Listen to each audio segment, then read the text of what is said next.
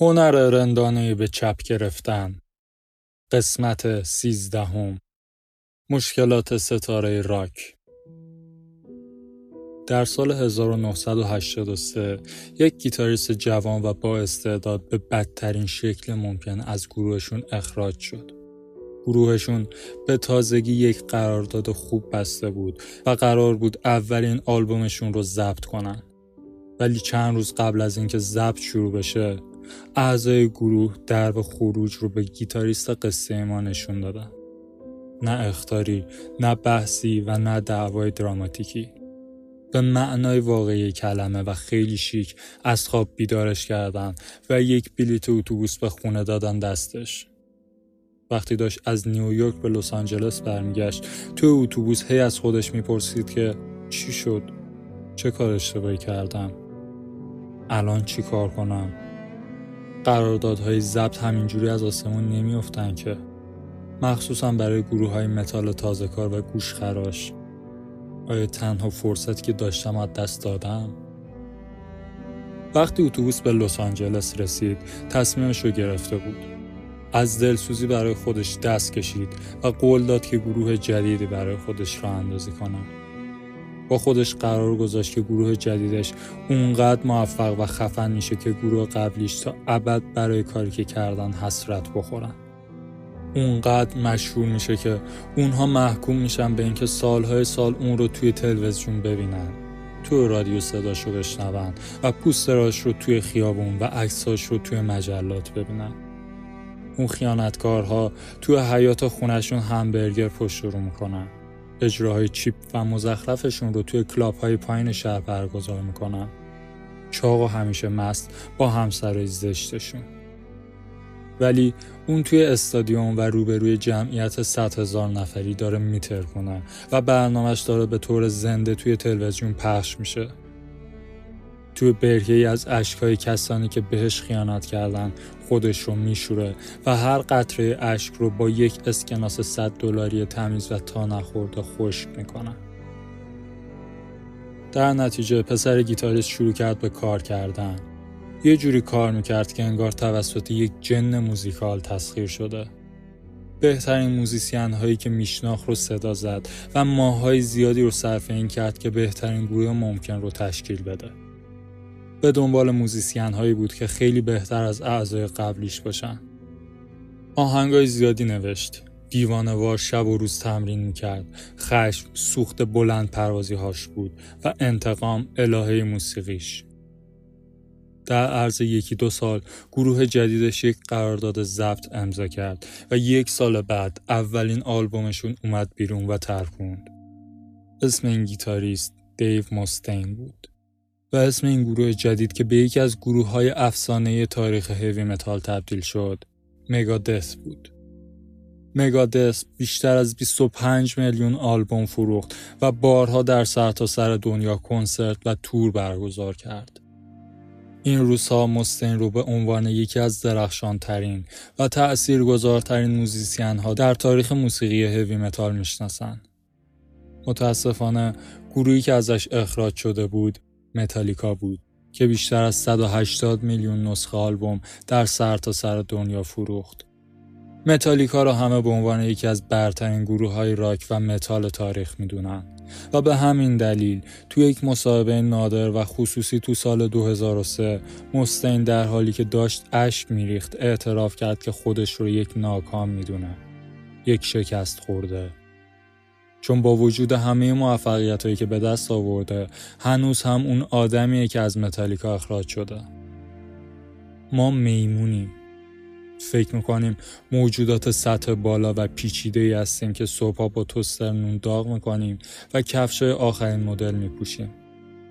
ولی راستش رو بخوای فقط یه سری میمون خوش لباس هستیم. و چون میمون هستیم به طور غریزی خودمون رو با بقیه مقایسه میکنیم و برای رسیدن به جایگاه اجتماعی بالاتر رقابت میکنیم. سوال این نیست که آیا خودمون رو در جایگاه مقایسه با دیگران ارزیابی میکنیم، بلکه اینه که بر اساس چه استانداردهای خودمون رو میسنجیم. دیو مستین آگاهانه یا ناآگاهانه انتخاب کرد که خودش رو بر اساس اینکه چقدر از متالیکا موفق‌تر و محبوب‌تر باشه بسنجه. تجربه اخراج شدن از گروه قبلیش اونقدر براش دردناک بود که موفقیت نسبت به متالیکا رو به عنوان یک معیار انتخاب کرد تا بر اون اساس خودش و مسیر حرفه‌ایش رو بسنجه. با وجود اینکه یک اتفاق دردناک زندگیش رو به یک چیز مثبت تبدیل کرد و ازش مگادث ساخت، ولی انتخاب موفقیت متالیکا و مقایسه خودش با اون به عنوان معیاری تعیین کننده برای زندگیش آسیب‌های زیادی بهش وارد کرد. با وجود همه ثروت و طرفداران و هوره‌هایی که می‌گرفت، هنوز خودش رو یک ناکام می‌دونست. حالا ممکنه من و شما به موفقیت دیو مستین نگاه کنیم و خندمون بگیره، به اینکه آدم با میلیون‌ها دلار پول، صدها و هزاران طرفدار دو آتیشه و یک مسیر شغلی که داری کاری رو میکنی که عاشقش هستی، ولی هنوز چشات خیسه که رفیقای 20 سال قبلت مشهورتر از تو هستن. دلیلش اینه که ارزش‌های من و شما با ارزش‌های مستین متفاوته و ما خودمون رو بر اساس معیارهای متفاوتی میسنجیم. احتمالاً معیارهای ما یه چیزی شبیه به اینه که نمیخوام سر کاری برم که از رئیسم متنفر باشم، یا میخوام اینقدر پول در بیارم که بتونم بچم رو به یک مدرسه خوب بفرستم، یا حتی خوشحال میشم اگه فردا رو توی جوب آب بیدار نشن. و با این معیارها مستین به طرز شگفت انگیزی موفقه، ولی بر اساس معیار خودش، یعنی مشهورتر و موفقتر از متالیکا باش، یک ناکام شکست خورده است. خودمون و دیگران رو میسنجیم، چیزی که برای اونودا ارزش بود، یعنی وفاداری به امپراتوری ژاپن، اون رو 30 سال تو جزیره لوبانگ نگه داشت. ولی همین ارزش باز شد که موقع برگشتن به ژاپن سر خورده بشه و احساس بدبختی بکنه. معیار مستین، یعنی بهتر بودن از متالیکا، باعث شد مسیر حرفه‌ای بسیار موفقی تو دنیای موسیقی رو رقم بزنه. ولی همین معیار بعدها کلی شکنجهش داد. اگرچه موفقیت زیادی هم براش آورد.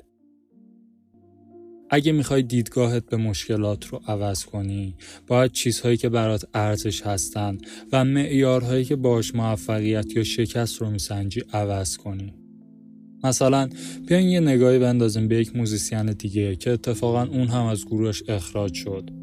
داستانش خیلی شبیه به دیوه، اگرچه حدود 20 سال قبلترش اتفاق افتاده.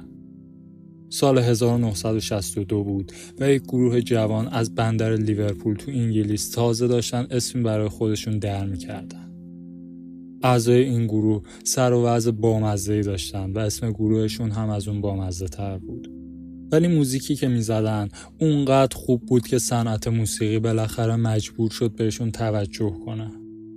اعضای این گروه شامل جان، خواننده اصلی، پول، پسر بیبی فیس و رمانتیک گروه که گیتار بیس میزد، جورج، نوازنده سرکش گیتار و در نهایت درامر گروه، کسی که خوش چهره ترینشون بود. دخترها دیوونش بودن و توی مجله ها هم اول از همه صورت این بود که خود نمایی میکرد. حرفه‌ای ترین عضو گروه هم بود. دراگ نمیزد، یک دوست دختر فابریک داشت، حتی یک عده کاسب کت شلوار پوش هم بودن که میگفتن ایشون باید چهره گروه باشه، نه جان یا پول. اسمش پیت بست بود و اسم گروهشون بیتلز. تو سال 1962 بعد از اینکه اولین قرارداد ضبط آلبومشون رو بستن، 3 عضو دیگه گروه بی سر و صدا جمع شدن و از مدیر گروه، یعنی برایان اپستاین، درخواست کردن که اون رو اخراج کنه. اپستاین سر این تصمیم کلی شیون‌وزاری کرد، چون پیت رو دوست داشت. در نتیجه این کار رو به تعویق انداخت به امید اینکه این 3 نفر نظرشون رو عوض کنن. ماها بعد، درست 3 روز قبل از اینکه ضبط اولین آلبومشون رو شروع کنن، اپستاین بالاخره پیت رو به دفترش صدا زد. اونجا مدیر گروه بدون مقدمه چینی به پیت بست گفت که گورش رو از گروه گم کنه و گروه دیگه‌ای برای خودش پیدا کنه. هیچ دلیلی براش نیاورد، هیچ توضیحی نداد و ابراز تأسف هم نکرد. فقط گفت که اعضای گروه نمیخوان که اون عضوی از گروه باشه. پس برو به سلامت. به عنوان جایگزین بچه‌های گروه یک آدم عجیب و غریب به اسم رینگو استار رو آوردن. رینگو از بقیه بچه‌ها بزرگتر بود و یک دماغ گنده با مزه داشت. رینگو موافقت کرد که موهاش رو به مدل زشت جان، پول و جورج در بیاره و به بچه‌های گروه اصرار کرد که در مورد حشبه و زیر دریایی آهنگ بسازن. بچه‌های گروه هم گفتن آره چرا که نه، برو باباش میسازیم.